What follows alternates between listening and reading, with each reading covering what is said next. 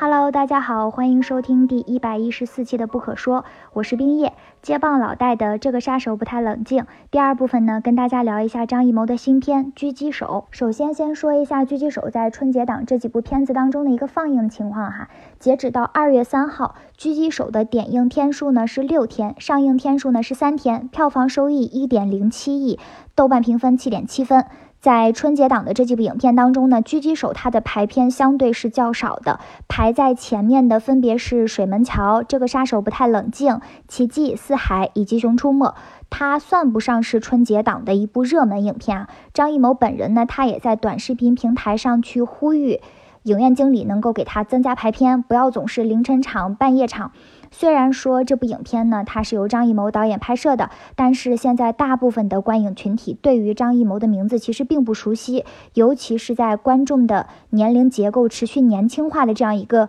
趋势之下，哈，二十岁左右的观影人群最熟悉的导演呢，其实是陈思诚，是郭帆，是贾玲、吴京，所以张艺谋在票房号召力方面，哈，我们还是不得不感叹一句廉颇老矣。接下来呢，我们具体聊一下张艺谋这部影片，影片是对抗美援。元朝中的真实事件冷枪冷炮运动的一个改编，是一九五二年到一九五三年中国人民志愿军发起的高密度、低强度的小规模袭击和狙击战斗。这场战役呢，可以称得上是史上最大规模的狙击作战。在这场阵地战当中啊，培养出了大量的狙击手和侦察兵，游动于敌人阵地周围进行偷袭。张宇饰演的呢是狙击队五班的班长刘文武，而五班的任务呢是要营救身上带有重要情报线索的侦察兵亮亮。首先，我们先把它放到张艺谋电影的序列当中去评价一下这部电影。这部影片《狙击手》呢是七十二岁高龄的张艺谋的第二十四部电影。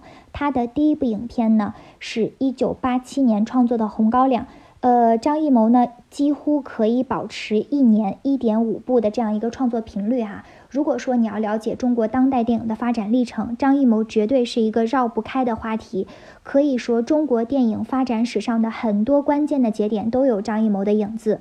比如说，第一次获得柏林电影节金熊奖，呃，开启中国电影的大片时代，进军海外电影市场，获得西方观众的瞩目等等。张艺谋呢，他一直是一个擅长两条腿走路的导演。呃，为什么要这样说呢？是因为他经常拍一部文艺片，然后拍一部商业片，然后再拍一部文艺片。一秒钟呢，它是一部呃相对来说比较偏文艺的一部影片。一秒钟之后呢，他拍摄的就是《悬崖之上》，还有《狙击手》。《悬崖之上》和《狙击手》呢，都是比较偏商业偏类型的片子。还没有定档的《坚如磐石》呢，据说是一部回归现实题材的影片。但是在影片的简介当中呢，也能够看得出影片的类型元素也是比较突出的，比如说像犯罪元素，还有动作元素。其实这一点是比较出乎意料的。我以为在《悬崖之上》和《狙击手》之后，他会进行这个文艺片的创作。也许是一秒钟，他所遇到的审查问题比较多，而且在目前的国内市场当中呢，也是不太符合观众的口味的。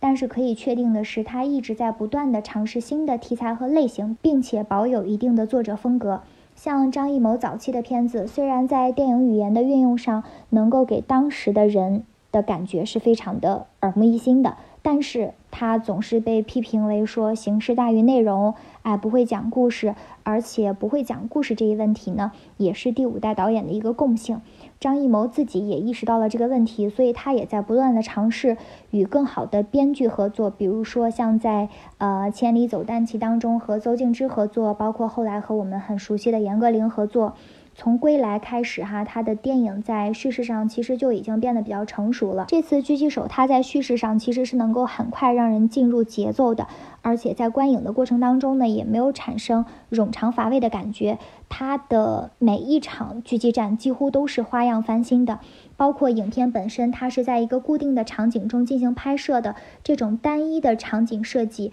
就会让观众将目光聚焦到故事本身的这种具体的走向上。故事是否吸引人？演员的表演如何？人物的动机是不是合理？人物弧光的设计如何？包括影片的悬念、影片的包袱，还有戏剧性的营造等等，其实这些都是会。呃，很大的影响到观众的观感的哈，在这些问题的处理上，其实做的都是比较好的。狙击战的精彩程度是不断的在升级，包括在固定的空间和时间中，也营造出了一种压迫感。唯一我觉得比较突兀的地方呢，是旁白。张艺谋非常喜欢用旁白，从他的第一部片子开始就有大量的旁白，但是呢，旁白实在是太文学化了。在早期对自己的故事的起承转合，他没有信心的时候可以用，但是这部影片的叙事呢，完全就不需要用旁白来做说明。从形式上来看，这部影片的影像风格不像《影》《悬崖之上》一样那么明显，《悬崖之上》呢，你能明显看得出来，导演他非常陶醉于去雕琢时代的细节。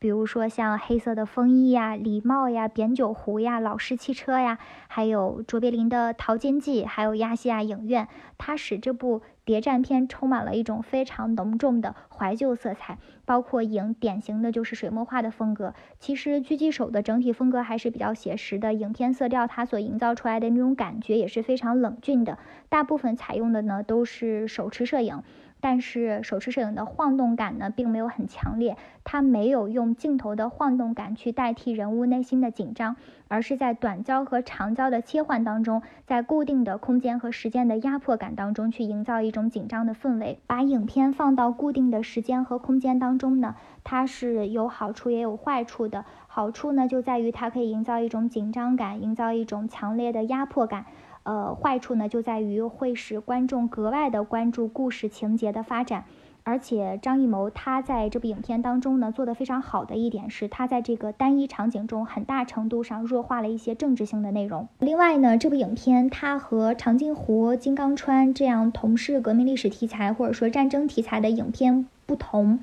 呃，它不是像长津湖、金刚川一样有那种狂轰滥炸的大场面，狙击手的切入点和场面都比较小。导演他在创作的时候呢，其实就有意要和长津湖区别开来。狙击手和八百类似，都是在一个固定的场景中进行拍摄的，但是八百它所塑造的是人物群像。嗯，包括士兵的形象、将领的形象，还有百姓、还有黑帮、青年学生等等。但是狙击手呢，就固定在五班这个小群体身上，打到最后呢，就只剩下大勇一个人，一点一点的集中到人物身上的这种感觉，战友的牺牲换来了大勇的成长。呃，其实这种处理确实非常的模式化。提到模式化呢，这个影片中也涉及到一个革命历史题材战争片当中一个非常常见的母题，就是英雄成长。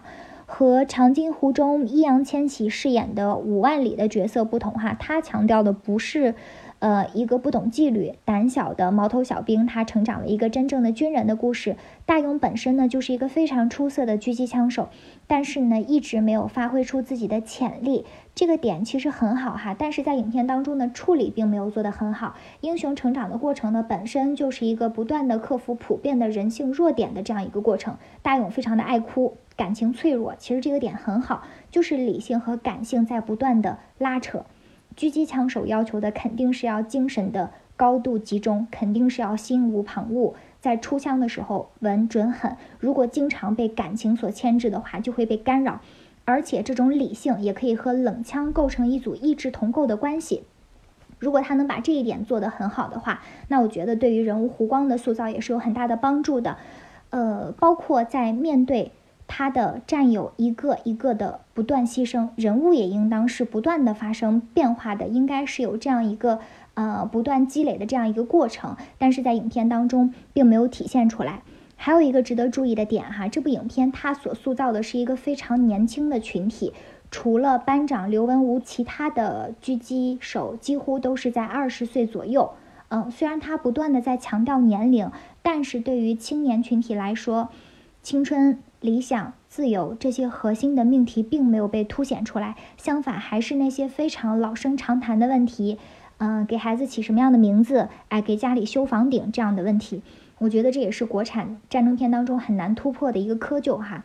狙击手狙击场景很精彩，但是狙击手的塑造还是有所欠缺。近几年的《长津湖》《一九二一》《悬崖之上》。包括今年的春节档，竟然有两部革命历史题材的影片，分别是《水门桥》和《狙击手》。它和以往的春节档体现出了很大的不同哈，以往几乎都是以喜剧片、剧情片、动作片为主，而且值得关注的是，在二零二零年融合了剧情元素的战争革命历史题材的。影片的票房。占比分别达到了全年票房的百分之三十三，到了二零二一年，占比更是达到了百分之四十二，趋势也是在逐年攀升的。其实明显能够感觉到，疫情之后哈，人们对于严肃题材电影的关注度越来越高了，对于以亲情为主的剧情片的讨论量也更多了，包括对喜剧片的态度也发生了一些变化。